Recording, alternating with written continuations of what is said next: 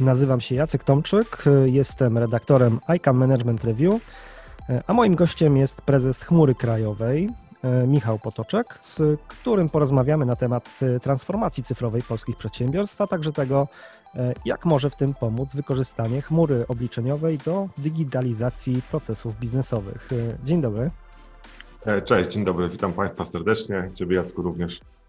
Mm, I takie pytanie na rozgrzewkę, y, może zacznijmy. E, w krajach skandynawskich z chmury obliczeniowej korzysta 3 e, czwarte firm. E, w Polsce ten odsetek jest znacznie niższy, już nawet nie będziemy wspominać jaki, bo, bo trochę, trochę wstyd, ale z czego wynikają takie rozbieżności i jak wpływa to na konkurencyjność polskich przedsiębiorstw?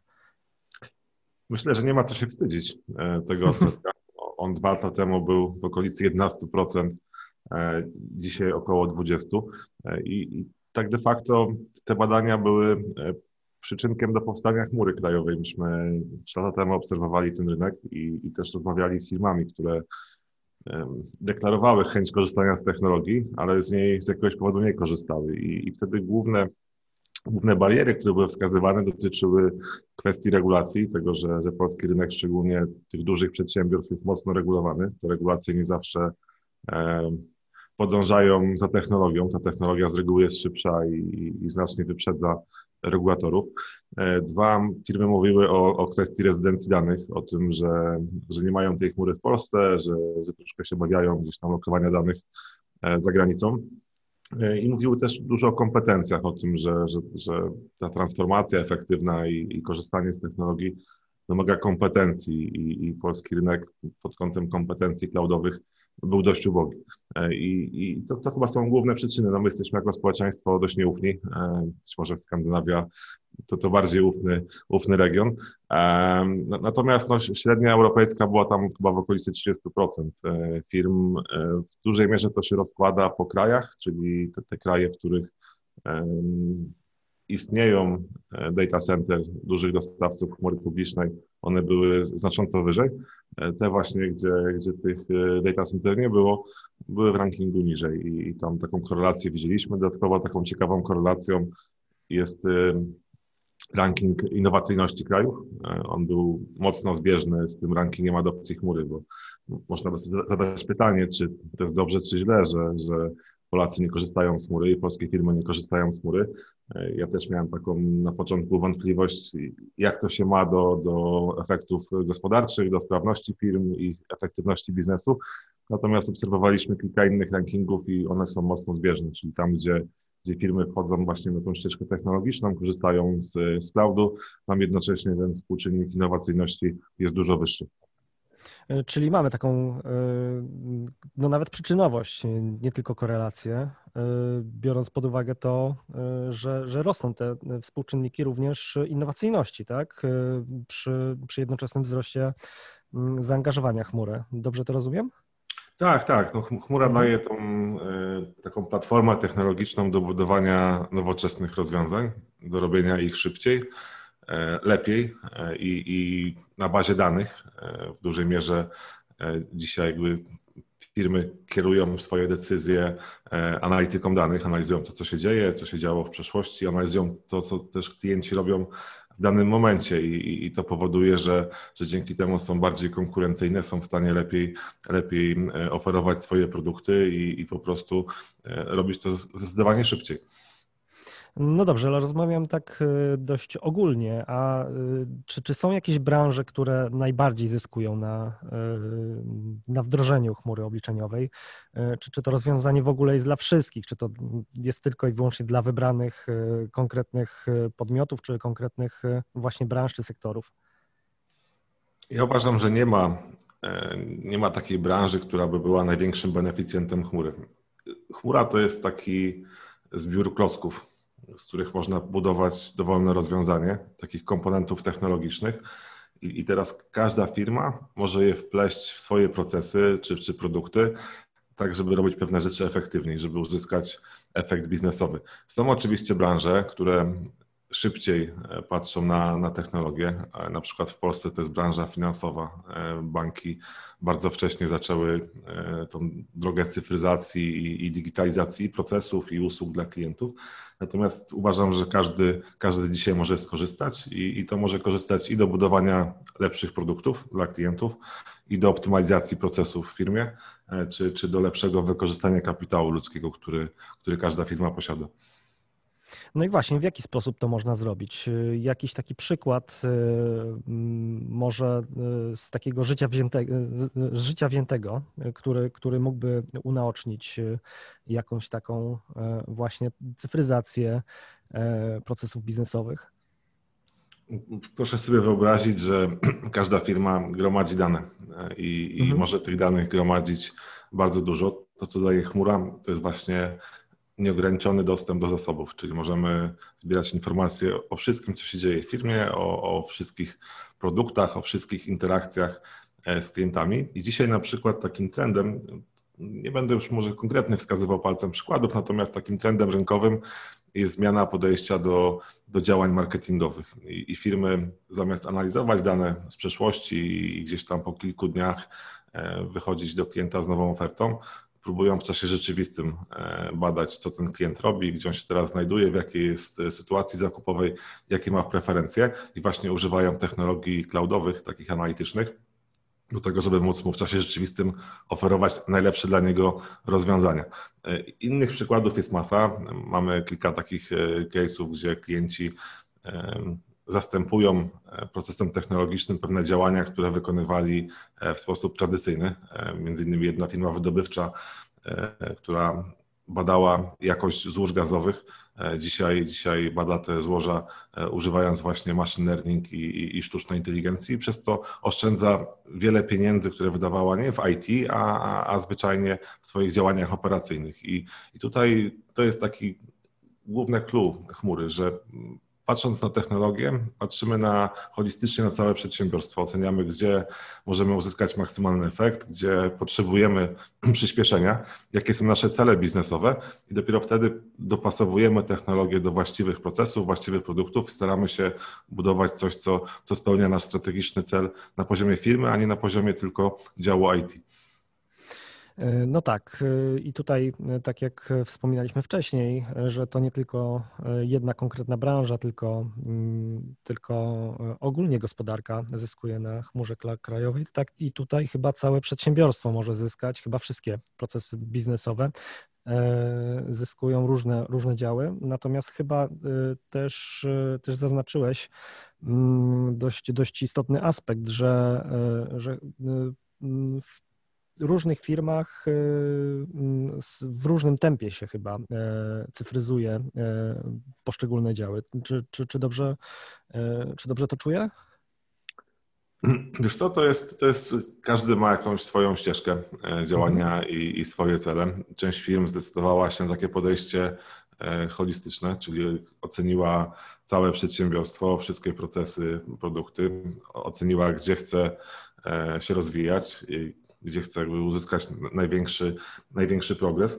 E, I, I, zaplanowała to w sposób metodyczny, e, czyli zbudowała sobie taką, e, nazwijmy to roadmapę, na której te, te firmy ustaliły, co chcą robić, w jakiej kolejności, gdzie, gdzie właśnie, które aplikacje czy systemy firmy chcą modernizować, żeby, żeby uzyskać najlepszy efekt. Część natomiast korzysta w takim modelu podziału ad hoc, czyli szczególnie w zeszłym roku, gdzie, gdzie mieliśmy wielkie disruption, pojawiła się pandemia, a firmy musiały zmienić metodę działania, czyli odejść od swoich tam długoletnich planów i, i, i strategicznych projektów i adresować potrzeby e, tu i teraz. I wtedy chmura okazała się świetnym miejscem, bo można było właśnie uruchamiać takie pojedyncze inicjatywy na chmurze, troszkę jakby obok e, obok istniejącej infrastruktury, obok istniejących systemów w firmie, które właśnie adresują nowe potrzeby. I te, te potrzeby były różne, one dotyczyły na przykład kontaktu z klientami. Część firm e, prowadzi taki tradycyjny biznes, ma oddziały, w tych oddziałach e, konsultanci spotykają się z klientami, prowadzą sprzedaż. No i teraz w momencie zamknięcia tych oddziałów było bardzo szybko przejść do, do e, modelu online i umożliwić tym klientom właśnie taką bezpośrednią interakcję, tak jak teraz my się widzimy na ekranie, konsultanta i klienta, którzy są w domach po prostu i, i, i, i zdalnie.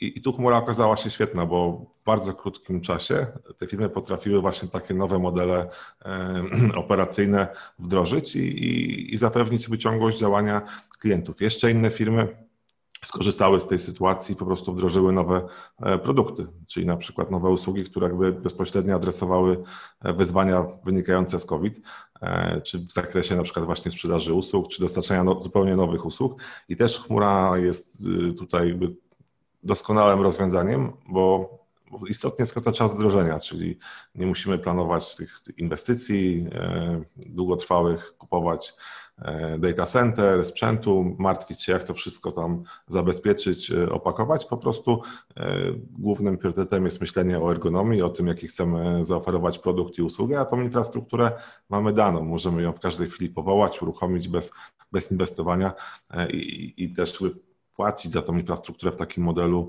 kroczącym, czyli płacić tyle, ile mamy popytu naszych konsumentów na nasze usługi i produkty, e, bez takiej właśnie wstępnej oceny, ile to może kosztować, ile trzeba tego sprzętu kupić, czy, czy warto zainwestować 5 czy 10 milionów w hardware dla usługi, która może okazać się usługą krótkotrwałą lub, lub nie odnieść tego efektu rynkowego. Czyli takie dynamiczny, e, dynamiczne ceny e, w zależności od tego, jak, jak kształtuje się popyt i podaż na rynku, mm, no to, to jest chyba bardzo skuteczne, szczególnie w przypadku tych e, firm mm, gigantów internetowych, jak, jak Amazon czy, e, czy Google. E, czy polskie firmy mogą na tym zyskać?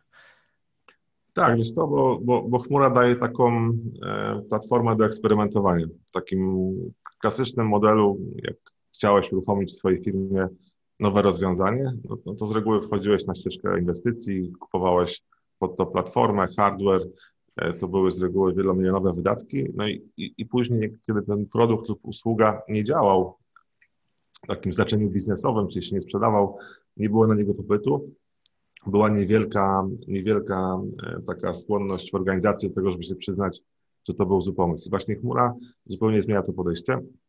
Można rzeczy robić niższym kosztem, e, bez tego właśnie e, kosztu inwestycyjnego na starcie. I to powoduje, że organizacja jest bardziej zwinna, ma właśnie taką cechę, że potrafi powiedzieć, to jest zły kierunek, musimy coś zrobić inaczej, cofnąć się, bo nie mamy tych, tego kapeksu e, na głowie, mamy po prostu koszty operacyjne jedynie, które są pochodną konsumpcji. To też jest świetne, bo, bo daje szczególnie mniejszym firmom możliwość budowania usług progresywnie, czyli są w stanie uruchomić usługę, płacą za tą usługę tyle, ile konsumenci ją e, używają i, i, i systematycznie sobie rosną, e, czyli łączą w pewien sposób e, strumień przychodów i, i kosztów. No i tu przechodzimy do takiego technicznego już trochę pytania. To znaczy, mamy chmurę obliczeniową, ale oprócz chmury obliczeniowej mamy też infrastrukturę własną firm. E, która już, e, już istnieje, czy, mm, czy też jest planowana. E, no i mamy te trzy modele, czyli, czyli Cloud Native, mm, ten hybrydowy i, i własna infrastruktura. Który według Ciebie jest z tych modeli najbardziej optymalny? Mm, wiadomo, że to jest kwestia mocno indywidualna, ale jakbyś mógł tak przybliżyć, na co zwrócić uwagę? Myślę, że każda firma dzisiaj idzie swoją drogą i, i ta droga wynika z tego, jakie jest legacy, czyli ile w danej firmie jest systemów, jaki jest e, dług technologiczny, jaka jest dywersyfikacja różnych e, platform. Dla większości dużych przedsiębiorstw model hybrydowy jest takim naturalnym modelem, no bo dzisiaj mają dużą infrastrukturę, e, na której z reguły działają krytyczne systemy. Teraz chcąc korzystać z dobrodziejstw chmury i, i z nowych technologii, muszę w sposób naturalny potrafić budować model hybrydowy, który właśnie łączy to, co jest w infrastrukturze e, istniejącej e, z chmurą obliczeniową. Cloud Native to jest takie podejście architektoniczne, które zakłada, że korzystamy w sposób maksymalny z takich usług bardziej zaawansowanych, pasowych, czyli nie patrzymy na chmurę jak na infrastrukturę, tylko jako na zbiór usług. I ono daje, ono daje takie, powiedzmy, taki efekt y, zwinności w firmie. Możemy pewne rzeczy robić szybciej, możemy też inaczej działać w, w ramach IT. IT staje się takie nowoczesne, bardziej uniwersalne nie ma tego podziału na, na software development, na, na utrzymanie. Jest właśnie taki model DevOpsowy, gdzie jednocześnie tworzy się wartość, czyli tworzy się oprogramowanie, z drugiej strony ta sama grupa zarządza e, platformą, potrafi aktualizować oprogramowanie, potrafi je, je dostarczać. Uważam, że nie ma, na, na, to pytanie nie ma jednej dobrej odpowiedzi. Każdy musi znaleźć swoją drogę. My pomagamy klientom, dostarczając im taki pakiet Road to Cloud. To jest taka usługa konsultingowa, gdzie właśnie rozmawiamy z klientem, co dla niego jest ważne biznesowo, jaki ma, jaki ma krajobraz aplikacji, jakie ma systemy w firmie, co chciałby uzyskać, czyli na czym mu najbardziej zależy e, w krótkim i, i, i w długim czasie, czy na przykład chce e, optymalizować koszty, czy, czy chce na przykład szybciej docierać z nowymi produktami do klientów, czy może chce automatyzować pewne procesy, które długo trwają i, i chciałby je, je przyspieszyć, więc rozmawiamy, co jest ważne, a potem pokazujemy, jakie są potencjalne ścieżki dojścia do, do tych celów właśnie na platformie technologicznej, czy, czy lepiej właśnie modernizować istniejące aplikacje, czy może je wymienić, czy może je przenieść do chmury, zmienić model ich obsługi, żeby uzyskać e, pewien efekt, więc tutaj uważam, że, że każdy musi wypracować swoją ścieżkę. Na pewno model hybrydowy jest czymś, co, co będzie w każdej dużej firmie, która dzisiaj ma własne oprogramowanie, a Cloud Native to jest taki model docelowy, gdzie, gdzie każdy chciałby być, bo on daje właśnie tą zwinność i, i szybkość działania. E, Cloud Native, no to jak rozumiem, to bardziej startupy, prawda? Czyli firmy, które, które dopiero zaczynają, e, nie mają tego obciążenia właśnie technologicznego. E, już zainwestowanych e, pieniędzy w coś, co, co istniało od dawna, w systemy, które, które działały. E, natomiast no teraz pytanie, jak to zrobić, bo, bo mamy, mamy czas pandemii, o czym wspomniałeś, i która przyspieszyła trochę ten, ten proces cyfryzacji. Nie da się ukryć. E-commerce wchodzi wchodzi, e, już jest praktycznie standardem. Nie tylko wchodzi, ale, ale tak naprawdę jest, e, jest czymś, co, co zostanie z nami, myślę, że, e, że już na dłużej. I pytanie, jak zmieniło się podejście polskich przedsiębiorców do, do cyfryzacji, do, do otwierania się na nowe technologie? Ja myślę, że, że myśmy dużo zrobili w kontekście edukacji rynku i w kontekście zniesienia barier, o których mówiłem na początku, czyli Dzisiaj mamy tą chmurę e, w Polsce. Mamy za chwilę e, uruchomienie regionu e, Google Cloud, czyli będziemy mieli pierwszego dostawcę w Europie Centralnej, który zapewnia rezydencję danych w Polsce. Jednocześnie my jako chmura krajowa sprawiliśmy, że, że ten, te usługi, które tutaj są świadczone, one są zgodne z regulacjami, z regulacjami sektora finansowego i kilku innych branż, które też właśnie są mocno regulowane, więc znikają te ograniczenia. Rynek IT się mocno akcelerował. Są nowe kompetencje, praktycznie każdy integrator dzisiaj ma portfolio kompetencji cloudowych i, i takich w obszarze transformacji, w obszarze budowania oprogramowania, więc dzisiaj jest dużo mniej barier. E, są takie nowe wyzwania dla firm, czyli trzeba umieć z tej chmury korzystać, trzeba się tego nauczyć, E, trzeba właśnie umieć szukać tych e, wartości biznesowych w technologii, umieć wkomponować te, te elementy techniczne w procesy. Natomiast nie ma tych barier zewnętrznych. I też dzisiaj jest zupełnie inaczej. Myśmy dwa lata temu rozmawiając e, z firmami, no z reguły słyszeli, czy to na pewno jest potrzebne, czy może, może że to jest chwilowy trend światowy, może coś się zmieni, może my to robimy dobrze.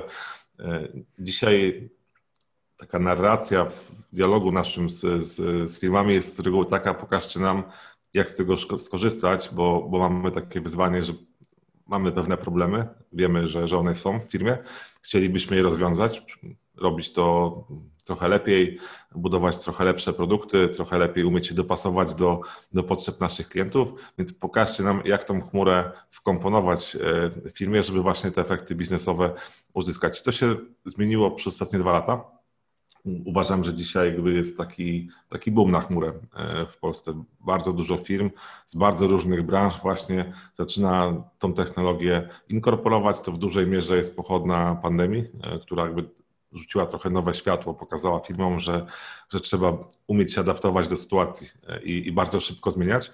I żeby właśnie tą taką szybkość uzyskać, no trzeba mieć najnowszą technologię i, i potrafić z niej korzystać, bo, no bo dzisiaj świat jest zmienny i, i tak jak tutaj rozmawiamy, też nie wiadomo, co się wydarzy tam za, za dwa tygodnie, za, za, za miesiąc. E, ciągle się, się zmienia e, kwestia lockdownu i, i, i, tego, które tam branże gospodarki działają, więc taka umiejętność reagowania też na poziomie firmy dzisiaj jest kluczowa i właśnie chmura to, chmura to daje. Wspominałeś o obawach y, i mm, tych też barierach, które znikają powoli. E, dobrze słyszeć, że, e, że ta świadomość też, e, też pojawia się u polskich przedsiębiorców, mm, ale jedną taką obawą, która, która myślę, że do dziś jeszcze jest, jest obecna, to jest kwestia bezpieczeństwa. Wiele firm w ostatnich latach miało, dużych firm miało problemy związane z atakami na infrastrukturę sieciową, e, w tym związane z wirusami, które szyfrowały dane, e, które blokowały produkcję na długie miesiące. Mm, jak chmura obliczeniowa może w tym pomóc i, jak zabezpieczyć to w politykach, politykach bezpieczeństwa? Bardzo się cieszę, że większość polskich przedsiębiorców i firm mówi o bezpieczeństwie. To jest E, istotny element dzisiejszego świata, inaczej nie da się prowadzić e, firmy i, i dostarczać usług cyfrowych bez zaawansowanego bezpieczeństwa. I teraz e, chmura tak domyślnie daje cały ekosystem bezpieczny, czyli mnóstwo różnych rozwiązań, które możemy użyć do tego, żeby monitorować bezpieczeństwo naszych usług. Same platformy chmurowe też są bardzo bezpieczne. One architektura w ogóle e, całego rozwiązania jest taka, że, że systemy działają w tak zwanych strefach dostępności, czyli e, uruchamiając usługę, ona działa więcej niż jednej lokalizacji fizycznej, działa tam w dwóch czy, czy trzech data center. Można te usługi też dystrybuować między regionami, czyli uruchamiać je jednocześnie na przykład w regionie w Polsce, w Niemczech czy, czy na przykład w Finlandii. Więc y, domyślnie takie bezpieczeństwo usług w chmurze jest większe niż we własnym data center, które może się zawsze spalić i, i, i zniknąć jednego dnia, co, co zresztą ostatnio kilka razy się zdarzało. E, natomiast, będziemy wskazywać palcem. Nie, nie będziemy. Natomiast wyzwaniem dla firmy jest umiejętność, takie nabycie umiejętności korzystania z tych wszystkich mechanizmów bezpieczeństwa i pod kątem monitorowania usług, czyli jak na przykład właśnie mając taki model hybrydowy, skutecznie monitorować bezpieczeństwo u siebie w firmie e, i, i rozszerzać tą taką strefę monitorowania bezpieczeństwa na chmurę. I tutaj E, pomagamy klientom właśnie taką transformację zrobić, taki multi-cloud security e, zbudować, gdzie, gdzie różne komponenty cyfrowe od różnych dostawców w różnych lokalizacjach są monitorowane. E, dwa, jak wykorzystać architekturę chmury do tego, żeby budować wysoko dostępne aplikacje, czyli jak właśnie wykorzystać tą regionalność, jak wykorzystać strefy dostępności, jak to wszystko skonfigurować, żeby nawet w przypadku, kiedy E, jeden region czy jeden data center ma jakieś kłopoty, żeby ta usługa dla klientów była dostarczana w sposób ciągły. Tutaj jest to wyzwanie, dla firm, jeżeli firmy mają e, doświadczenie z bezpieczeństwem, bo, bo te przypadki, o których mówiłeś, to raczej dotyczyły takich case'ów, gdzie to bezpieczeństwo było po prostu na, na takim marginalnym poziomie i, i, i to spowodowało kłopot. Natomiast jeżeli jest to bezpieczeństwo w firmie, które monitoruje istniejące usługi, to, to bardzo łatwo rozszerzyć tą skalę działania na chmurę i objąć różnymi politykami, które są dzisiaj w firmie, też te usługi, usługi na chmurze. Natomiast tak jak powiedziałem, sama chmura daje masę rzeczy masę rzeczy tak domyślnie. Na przykład budując, e, ostatnio uruchomiliśmy taki system na, na dużą skalę dla kilkunastu milionów użytkowników e, i, i tam mogliśmy zobaczyć, jaka jest różnica w podejściu właśnie chmurowym i klasycznym. W podejściu klasycznym musielibyśmy kupować e, łącza o dużej przepustowości, konfigurować firewall, budować tam polityki, konfigurować CDN, czyli taką sieć dystrybucji kontentu. E, natomiast w chmurze wyklikaliśmy kilka komponentów. E, ta, ta e, konfiguracja polityk jest bardzo prosta i, i po prostu zbudowaliśmy rozwiązanie, które jest dostępne na olbrzymią skalę, obsługuje kilkanaście milionów użytkowników no dosłownie w ciągu tam jednego czy, czy dwóch dni, bo właśnie te komponenty typu CDN, typu, typu Cloud Armor w, w przypadku Google są dostępne domyślnie. Można je po prostu uruchomić i, i z nich korzystać. Nie trzeba mm, do tego aż tak dużych kompetencji jak w przypadku budowania takiego samego rozwiązania on-prem. No tak, no nie każdego stać jest na to, żeby zbudować dwa, e, dwa centra danych w oddalonych od siebie różnych e, lokalizacjach albo nawet w krajach.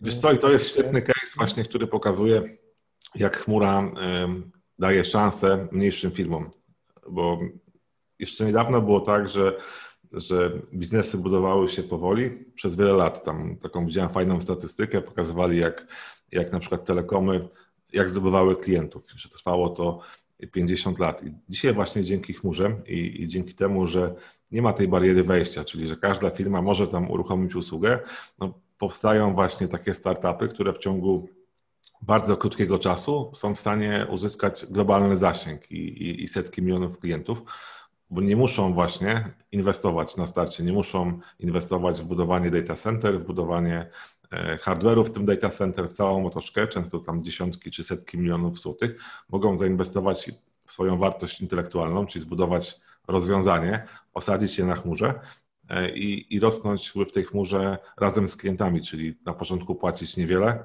tyle ile tam wynika z konsumpcji, no a jak, jak te usługi się sprzedają, klienci przychodzą wtedy gdzieś tam rozbudowywać tą infrastrukturę chmurową e, i, i podążać jak gdyby za, za strumieniem przychodu. Więc to jest świetny case. Chmura daje właśnie szansę do tego, żeby, żeby robić rzeczy inaczej i, i trochę jakby zmienić obraz rynku. Te takie duże przedsięwzięcia do niedawna były zarezerwowane dla dużych graczy, dla, dla dużych firm z kapitałem. Dzisiaj praktycznie każdy może właśnie startować z usługą taką o, o globalnym zasięgu.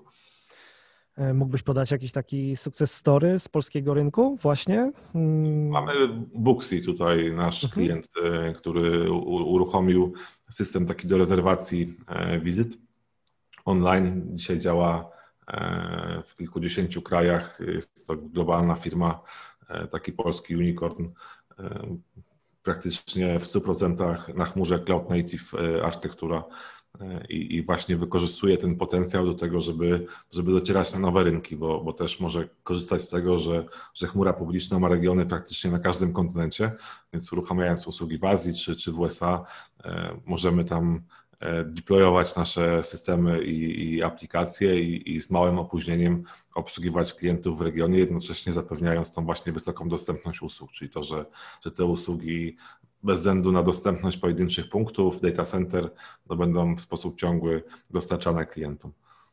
Bardzo zwinne i bardzo duża skalowalność z tego, z tego wynika, e, że można na tym zbudować naprawdę fajny biznes bardzo szybko. Mm, no, robi wrażenie, muszę przyznać.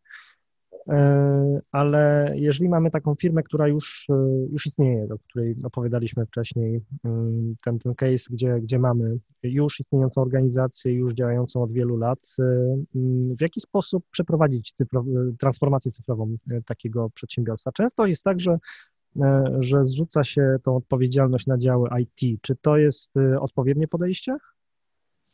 Uważam, że nie.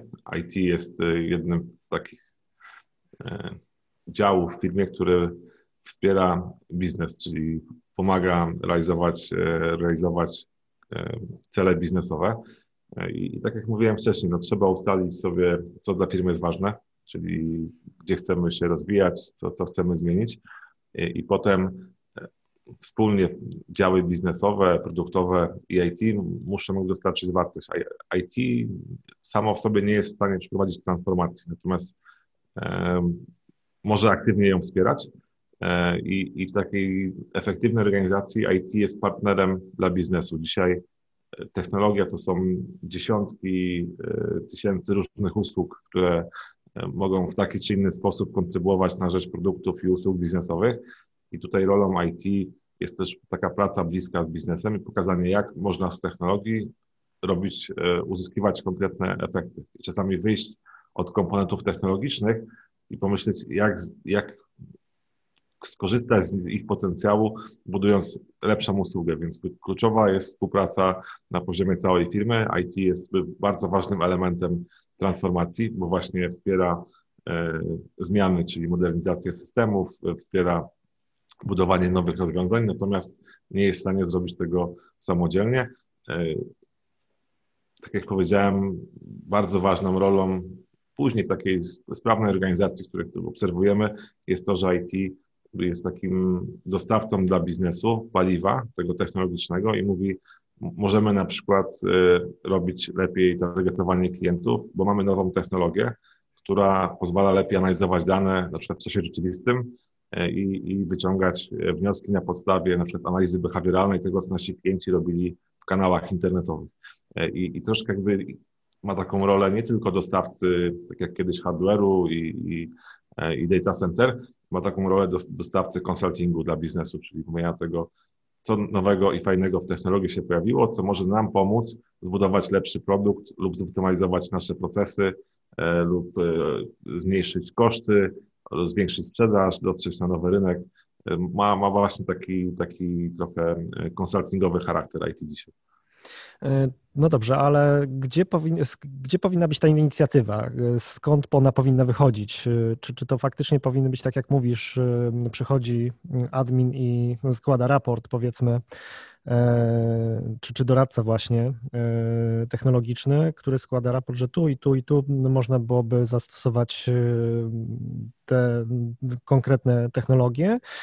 Czy ta inicjatywa powinna wychodzić chociażby od, od poszczególnych działów, szefów poszczególnych działów, czy, czy, czy nawet od, od zarządu? Ja uważam, że, że taka kompletna transformacja wymaga decyzji na poziomie zarządu i postawienia sobie E, takiego celu strategicznego do zmiany w firmie e, i, i, i później wymaga kooperacji każdej jednostki, każdego działu firmy. Tego nie da się zrobić w części przedsiębiorstwa, nie da się tego zrobić tylko w IT, nie da się tego zrobić tylko w biznesie. To musi być strategiczna decyzja, która jest wspierana przez zarząd, która zawiera KPI -e takie biznesowe, czyli to, co, co chcemy uzyskać. Czy chcemy na przykład być szybsi, bo, bo zauważyliśmy, że nasi konkurenci zawsze pierwsi wdrażają nowy produkt, a my podążamy za nimi, czy chcemy na przykład być e, bardziej efektywni kosztowo, bo widzimy, że przy podobnym przychodzie mamy po prostu większe koszty niż nasza konkurencja, czy chcemy lepiej przewidywać potrzeby klientów, bo na przykład widzimy, że, że nasi konkurenci lepiej dopasowują ofertę i, i mają większy współczynnik konwersji, więc to musi być A, decyzja na poziomie firmy, zarządu. Dwa, musi definiować, co chcemy, co chcemy zrobić tak biznesowo, co nas boli dzisiaj i wtedy dopiero wszystkie działy firmy, IT i, i, i biznes i zewnętrzni doradcy, tacy, tacy jak my, jesteśmy w stanie ułożyć właściwy plan, czyli powiedzieć, te elementy technologiczne są ważne do osiągnięcia celów. Można je jakby zmodernizować na różne sposoby. Możemy wybrać taką, taką ścieżkę dojścia do, E, do, do tej nowej platformy i, i, i do nowych rozwiązań, które właśnie będą te cele wspierały e, i, i je pomóc e, wyegzekwować. Natomiast start to musi być decyzja, decyzja zarządu. Czasami się zdarza tak, że, że część firm trochę przypadkiem wchodzi na tą ścieżkę, czyli ma określone problemy, takie operacyjne, na przykład szczególnie w zeszłym roku, kiedy trzeba było coś szybko zmienić i, i firmy nie potrafiły, więc kupowały usługi na zewnątrz, często cloudowe i, i tak troszkę e, próbowały. Troszkę tak nieświadomie zaczęły uruchamiać nowe usługi i odkrywać, że tam jest inna wartość, że można rzeczy robić właśnie efektywniej, szybciej, że skala nie jest barierą, że, że ona jest szansą i, i, i ta decyzja tak się pojawiała trochę nieświadomie, natomiast no, z reguły gdzieś tam później to, to, to jest dyskutowane w firmie i, i i są jakieś wnioski z tego wyciągane. E, no, natomiast no, uważam, że zeszły rok był, był pod tym kątem szczególny.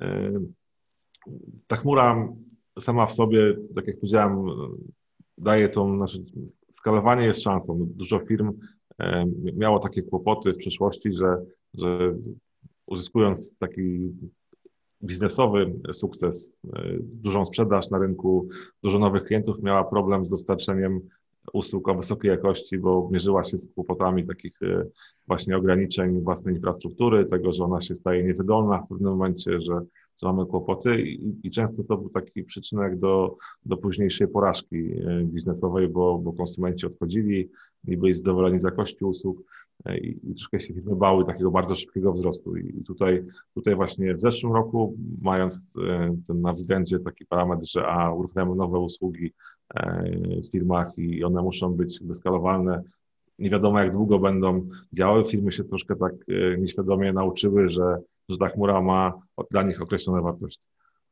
No tak, teraz też wspomniałeś o tej drugiej stronie tej skalowalności, czyli, mm, czyli problemem, e, o wyzwaniu, jakim jest, e, jakim jest zapewnienie e, jakości usług faktycznie mm, wcześniej były, były takie przypadki, że, mm, że kilka e, firm, które odniosły sukces w internecie niespodziewanie, nagle przestały, czy tam strona przestała działać, albo, mm, albo system transakcyjny e, szwankował i tak dalej, i tak dalej.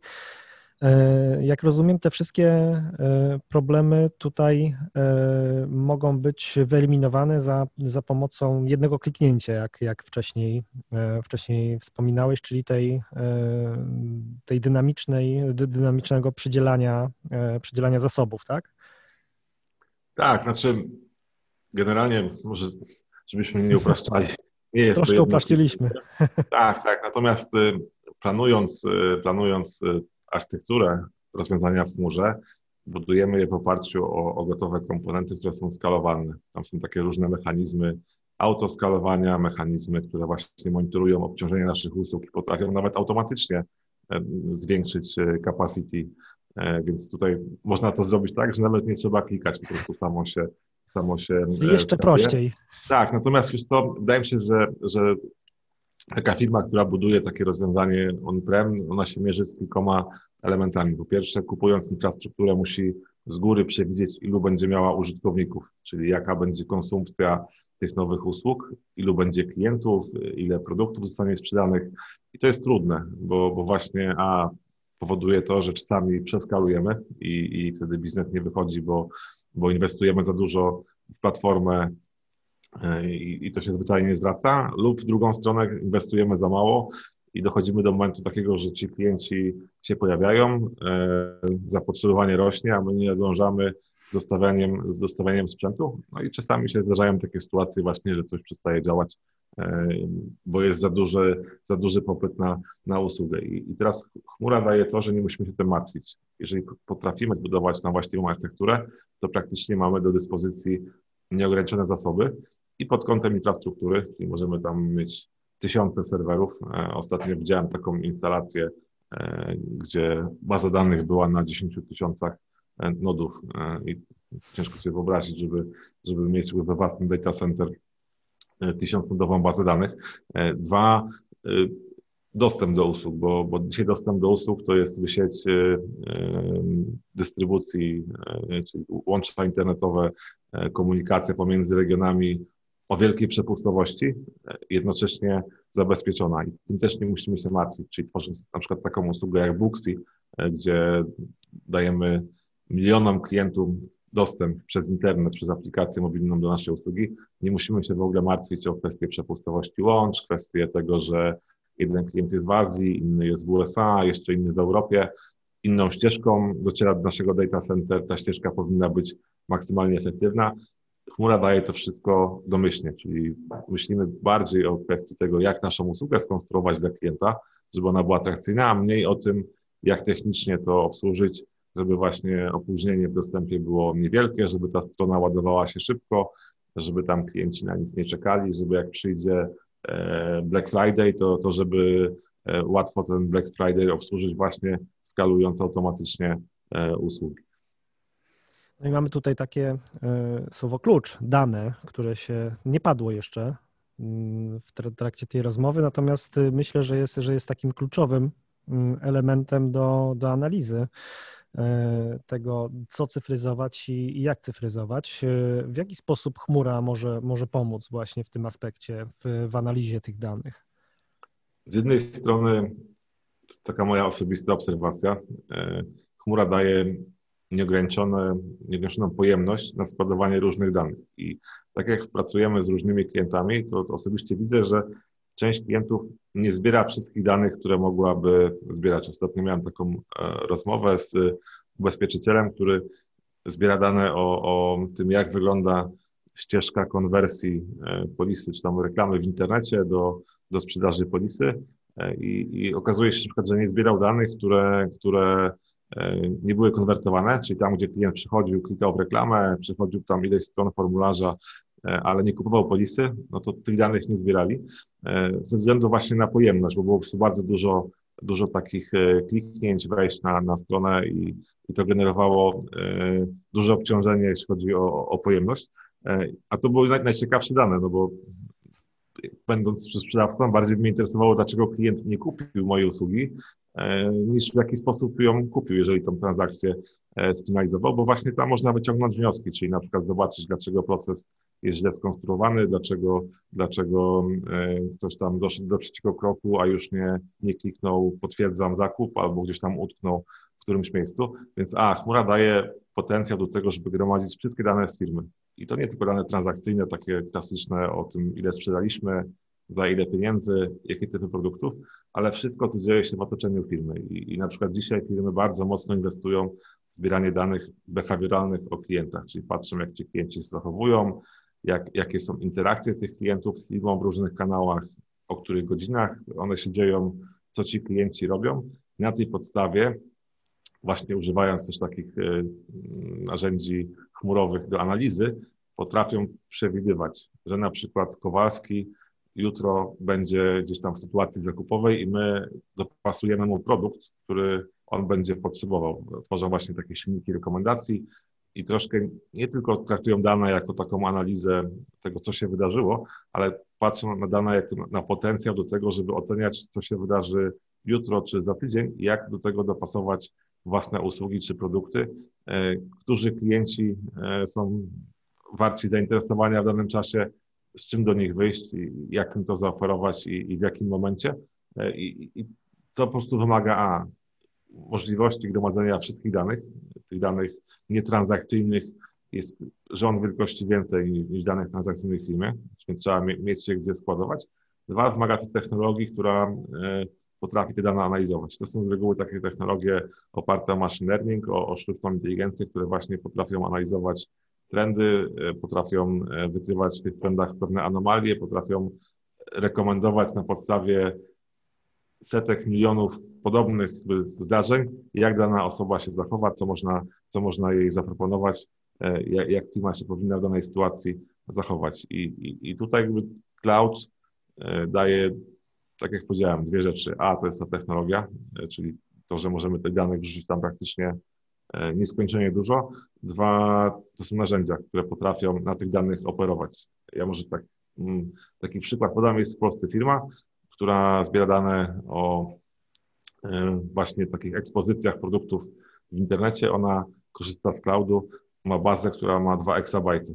E, bardzo dużo i potrafi na tej bazie w czasie rzeczywistym e, generować wnioski, czyli potrafi tam wyciągać z tych danych na przykład to, jak dana osoba się zachowa w internecie, czy, czy zaproponować jej taki produkt, czy, czy, czy inny. Więc, więc tutaj no, nie mówiliśmy wcześniej o danych, mówi się teraz, że data is the new gold. E, ja uważam, że każda firma powinna być data-driven, czyli powinna e, gromadzić dane i powinna podejmować decyzje i, i, i, i budować usługi w oparciu o dane, nie w oparciu o intuicję czy, czy jakieś tam przekonania, tylko właśnie o analizę tego, e, co się dzieje w otoczeniu firmy, w samej firmie i, i jak te dane monetyzować, czyli jak budować takie modele, w których potrafimy wyciągać z danych wnioski i jednocześnie na nich zarabiać. E, wspomniałeś o mm, data-driven e, e, czy, czy zasadniczo kulturze organizacyjnej, prawda? Czy jak, jak zasadniczo transformacja cyfrowa wpływa na, na, na taką kulturę właśnie organizacyjną, na, na to, w jaki sposób funkcjonuje firma? Wiesz co, to, jest w wielu, wielu wymiarach. Dla wielu firm takim pierwszym krokiem e, w cyfryzacji to było w ogóle przejście na model pracy zdalnej. I no trudno to że, pominąć. Tak, to możemy pominąć, bo, bo to dla mnie jest mniej ciekawe. W sensie to był taki, taka rzecz, która się musiała wydarzyć i ona się, się dzieje, te firmy, ale uważam, że miała jeden ważny aspekt. Te firmy dostrzegły, że technologia jest super pomocna, że ona właśnie rozwiązuje takie prozaiczne problemy, typu musimy wysłać pracowników do domu, musimy zapewnić sprawną komunikację w firmie, musimy, musimy spowodować, żeby ci pracownicy e, pracowali w różnych miejscach, a jednocześnie komunikowali się tak, jakby byli w biurze. Natomiast ona właśnie, tak jak powiedziałem, pokazała to, że że ta technologia może być pomocna. Dwa, zaczęła wpływać na kulturę pracy, bo te wszystkie nowoczesne narzędzia do komunikacji, one zmieniają kulturę pracy w firmie. Z takiego nawet prozaicznych kwestiach typu edycja dokumentów. E, kiedyś było tak, że każdy był właścicielem jakiegoś zbioru dokumentów, czyli miał tam na dysku je, edytował, wysyłał mailem do e, innych osób w firmie, te osoby je edytowały u siebie na dyskach, wysyłały je dalej, potem każdy miał inną wersję, natomiast była taka kultura własności, że każdy miał jakieś tam e, elementy, elementy własne, które potem dystrybuował. Dzisiaj korzystając z tych narzędzi nowoczesnych, tworzy się taka kultura wspólnej odpowiedzialności za, za to, co firma wytwarza. Dokumenty są edytowane wspólnie, ludzie pracują nad nimi razem, wzajemnie tam sobie pomagają, komentują, e, zaznaczają zmiany. Jest zupełnie inny poziom interakcji i to powoduje, że powstaje nowa wartość, czyli firma tworzy lepsze rzeczy, właśnie wykorzystując potencjał ludzki e, w sposób lepszy. Natomiast mieliśmy o tym nie rozmawiać. Uważam, że to jest fajny przyczynek do, do tych ciekawszych rzeczy. I teraz jeśli chodzi o tą drugą część, taką dla mnie bardziej ciekawą, czyli dotyczącą systemów takich korowych w firmie, które jakby generują biznes, to, to transformacja zmienia kilka rzeczy. Po pierwsze, firma staje się bardziej zwinna e, i, i poszczególne jednostki w firmie efektywniej ze sobą pracują. Mm, to, to widzimy u, u, wielu klientów, do których przychodzimy, gdzie tam e, z reguły jest takie, taki start rozmowy, że biznes mówi, że tam IT nie jest w stanie nic dostarczyć. IT mówi, że biznes ma wygórowane oczekiwania i chciałby wszystko na wczoraj i się tych rzeczy nie da zrobić. I, i zauważamy, że takie właśnie przejście tej transformacji i, gdzieś wkomponowanie chmury w, w cały plan powoduje to, że, że tam się zacieśnia relacja i firma staje się bardziej zwinna, te poszczególne jednostki lepiej ze sobą pracują. IT jest dostawcą nie tylko infrastruktury, tak zwanych gratów data center, jest dostawcą wartości dla biznesu i biznes zaczyna to dostrzegać. Jednocześnie, jednocześnie biznes też zaczyna rozumieć, że, że ta technologia to, to nie jest tylko coś, co musi być w firmie, ale tam e, nie warto się tym jakby specjalnie interesować i, i, i zajmować, że jest to coś, co może, co pozwala im budować przewagi konkurencyjne, czyli coś, co muszą mieć na uwadze, projektując produkty i usługi, muszą to lepiej rozumieć, muszą wiedzieć, jakie korzyści ta technologia e, im, im daje i dzięki temu muszą właśnie z tym IT bardzo blisko pracować.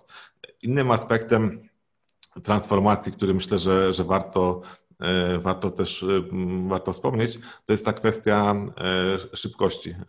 Dzisiaj my, my widzimy, że praktycznie każda firma, z którą rozmawiamy, mówi o tym, że wyzwaniem jest time to market, czyli chcielibyśmy być na rynku pierwsi, chcielibyśmy wdrażać produkty, które są nowe, ale jednocześnie robić to najszybciej. I, i, i tutaj uważam, że, że technologia chmurowa jest praktycznie jedyną taką ścieżką do tego, żeby to, to efektywnie robić, e, żeby właśnie budować takie modele, w których firma potrafi e, modernizować swoje usługi czy produkty nie raz na kwartał czy, czy raz na pół roku, a robić to w takim trybie ciągłym, czyli w sposób ciągły dostosowywać produkt lub usługę, dodawać nowe wartości dla klientów, wdrażać je, jednocześnie monitorować sposób działania. Na pewno tam e, słyszałeś są takie podejścia, w których na przykład te usługi internetowe firmy wdrażają dla bardzo małego procentu klientów, czyli na przykład dają 5% swoich klientów nową funkcję i patrzą, jak to działa. Czy to działa w sposób efektywny, czy, czy klienci lepiej rozumieją proces, czy, czy robią go szybciej, e, czy na przykład lepiej konwertuje się sprzedaż z takiej nowej funkcji. I, i właśnie to jest taka główny outcome e, transformacji, że jest taka zwinność, firmy lepiej pracują wewnątrz i, i lepiej się komunikują. Dwa, pojawia się to, ta taka zdolność do szybkiego uruchamiania nowych rzeczy i nawet jeśli to są małe kroki, to nie mówimy o tym, że za pół roku uruchomimy wielki system na przykład bankowości internetowej, mówimy o tym, że jutro uruchomimy taką funkcję, za pojutrze e, inną funkcję, będziemy monitorować, jak one działają. Jeżeli się okaże, że, że nie działają, to je wyłączymy, zmodernizujemy. Pojawia się zwinność, szybkość i, i to są moim zdaniem dwa główne, dwa główne aspekty. No i pochodną jest to, o czym mówiliśmy na początku, czyli taka właśnie zdolność do adaptacji, e, do tego, że jak coś się na zewnątrz zmieni, tak jak mieliśmy w zeszłym roku, to firma lepiej taki okres przejdzie. Będzie potrafiła się dostosować, szybko zmienić swoje produkty, będzie to dla niej naturalne. Będzie robiła to tak, jak, jak, jak dostarcza e, produkty na rynek, to tak samo się łatwo zaadaptuje do rzeczywistości i, i, i to dzisiaj po prostu trzeba, trzeba umieć. E, tak, wspominałeś o, o, zespołach, e, trochę tak liznęliśmy temat, e, temat też pandemii i pracy zdalnej. I tutaj no, trudno, trudno tego tematu nie poruszyć. Oczywiście zmienia się praca, praca w trakcie pandemii i myślę, że po pandemii też będzie to, to inaczej wyglądało po transformacji. Mm, ale w jaki sposób y, mm, dostępne narzędzia w chmurze obliczeniowej mm, mogą zmienić jeszcze y, pracę zespołów? Czy, czy one będą zupełnie inaczej funkcjonowały po COVID-zie, czy, czy, to będzie, czy to będzie e, powrót do, do tego, co było wcześniej w biurach? Wiesz co, ja, ja uważam, że COVID na stałe świat zmieni, nawet jeżeli sobie ludzkość poradzi z pandemią w tym roku, a na to się zapowiada, bo bo gdzieś tam e, szczepionki są już dostępne i, i za chwilę tam większość populacji będzie wyszczepiona, więc świat powinien wrócić do normalności może jeszcze w tym roku. Natomiast uważam, że wnioski z tego, co się stało, w firmach zostaną na dłużej i tak jak mówiliśmy o tym, że, że firmy właśnie musiały sobie poradzić z wyzwaniem pracy zdalnej i, i większość z nich właśnie wdrożyła narzędzia takie do komunikacji w firmie, do, do wideokonferencji, do y, komunikacji między pracownikami, czy to jest tam w formie czata, czy, czy współdzielenia dokumentów, wymiany tych dokumentów, to zostanie na stałe, bo, bo, bo to, co my obserwujemy, to jest to, że, że dla części firm to było pewnego rodzaju odkrycie, czyli tam zobaczyli tam... Można zrobić coś inaczej, w inny Tak, sposób. zobaczyli tam wartość, której wcześniej jakby się nie, nie spodziewali, czyli musieli coś zrobić, bo wymagała tego sytuacja, a jednocześnie jak to zrobili, to pracownicy zauważyli, że to w sposób istotny ułatwia im im taką codzienną pracę, ułatwia komunikację w firmie, e, ułatwia interakcję z klientami, sposób pracy nad dokumentami, z, z pracownikami, całą masę różnych rzeczy, więc uważam, że to po prostu zostanie na stałe. Podejrzewam też, że część firm zauważyła, że praca w modelu zdalnym ma pewne korzyści. E, mamy tam dużo takich e, przykładów, gdzie właśnie firmy na przykład, które były bardzo takie zasadnicze, jeśli chodzi o, o pracę w biurze i dopuszczały tylko pracę w biurze. Teraz zatrudniają pracowników zdalnych z innych rejonów Polski, czy, czy tam poza granic Polski, e, bo, bo jest problem z dostępem do kapitału ludzkiego na rynku pracy, więc firmy szukają w różnych miejscach. E, I, I, właśnie dzięki tym narzędziom i temu, że, że mm, zmieniły model działania, to jest dużo łatwiejsze, bo, bo taki pracownik zdalny może być tak samo efektywny jak, jak pracownik biurza, jednocześnie możemy pozyskać go trochę taniej, możemy pozyskać takie kompetencje, których akurat tutaj lokalnie na rynku nie mamy. I to też raczej zostaje. Bym stawiał, że, że taki model hybrydowy pracy e, po covid będzie powszechny, gdzie firmy będą pracowały trochę w biurach, e, część pracowników będzie zdalnie, będzie jakby większa liberalność, jeśli chodzi o, o, o reguły pracy i, i tutaj uważam, że to, to po prostu to się musiało wydarzyć, a, a pandemia tylko to akcelerowało. No i tutaj y, doszliśmy do takiego onboardingu y, współczesnego, nowoczesnego. Y, jak działy HR mogą, mogą tu odegrać rolę w, no, w transformacji też cyfrowej i adopcji chmury? Na początku mówiliśmy o tych kompetencjach potrzebnych do, do budowania efektywnej organizacji. To jest spore wyzwanie e, HR-owe. Tych kompetencji dzisiaj na rynku jest mało, więc, więc też zbudowanie, znaczy może inaczej. Uważam, że taką efektywną e, transformację można wykonać tylko w połączeniu własnych kompetencji i, i zewnętrznego doradcy. Nie da się tego zrobić tak, że, że mm, wszystko zrobi zewnętrzny doradca, weźmiemy sobie firmę konsultingową, ona przyjdzie i, i nam wszystko zrobi. Ten spory wysiłek jest też wymagany po stronie firmy, która się chce transformować. Teraz e, są wymagane nowe kompetencje. E, e, część firm ma takie wyzwanie, że powiedzmy działy IT czy, czy, czy ludzie, którzy obsługują istniejące systemy, mają takie troszkę spojrzenie, że zmiana jest dla nich ryzykiem, czyli że w wyniku tej zmiany oni coś mogą stracić, że, że się ich zastąpi albo że, że, że tam ktoś inny przejmie ich odpowiedzialność i, i potem stanowisko pracy, więc są takim naturalnym trochę blokerem i, i hamulcowym zmiany. I, I tutaj uważam, że tutaj jest e, rola dla działu HR, czyli a pokazania wszystkim ludziom w organizacji, że tak de facto transformacja nie jest dla nich ryzykiem, a jest szansą, bo mogą właśnie zbudować nowe kompetencje, będą bardziej atrakcyjne na rynku pracy. E, te kompetencje, które mają pewnie za, za 10 lat, nie będą istniały w ekosystemie e, pracodawców, więc, więc tak de facto ich wartość e, będzie znikoma. I, i, i tu, a, taka właśnie kwestia edukacji w firmie, pokazania tego, że, że to jest szansa i, i, i, że rozwój jest nieunikniony i każdy może budować nowe kompetencje. Dwa, wsparcie takich procesów rekrutacji, bo, bo też część tych kompetencji gdzieś tam pozyskujemy z zewnątrz. Trzeba umieć je dobrze oceniać i, i tutaj jakby rola HR jest istotna, żeby potrafiło pracować z tą częścią technologiczną w firmie i, i budować skuteczne procesy rekrutacji właśnie takich nowych kompetencji. Wiem, że na początku to jest trudno ocenić. Jak się nie ma tych kompetencji u siebie, trudno ocenić, ludzi, których ściągamy, czy oni są właściwi. E, trzy, zaplanowanie ścieżki edukacji dla, dla istniejących pracowników, czyli, czyli tego właśnie przezwyciężenie tej obawy, że, że zmiana jest ryzykiem, a potem zaplanowanie skutecznej ścieżki edukacji. Ta edukacja wiadomo, że kosztuje, E, wiadomo też, że z reguły w każdej firmie jest tak, że, że gdzieś tam takie działania operacyjne mają priorytet, więc trzeba wpleść e, pozyskanie nowych kompetencji w istniejące obowiązki i, i tu uważam, że, że HR-y są kluczowe, żeby to, to skutecznie robić. No i na koniec takie pytanie już e, a propos wejścia Google do Polski. Mm, czy, czy jest to szansa na, e, na to, abyśmy się stali taką doliną krzemową, miejscem, e, gdzie będą powstawały nowoczesne rozwiązania biznesowe?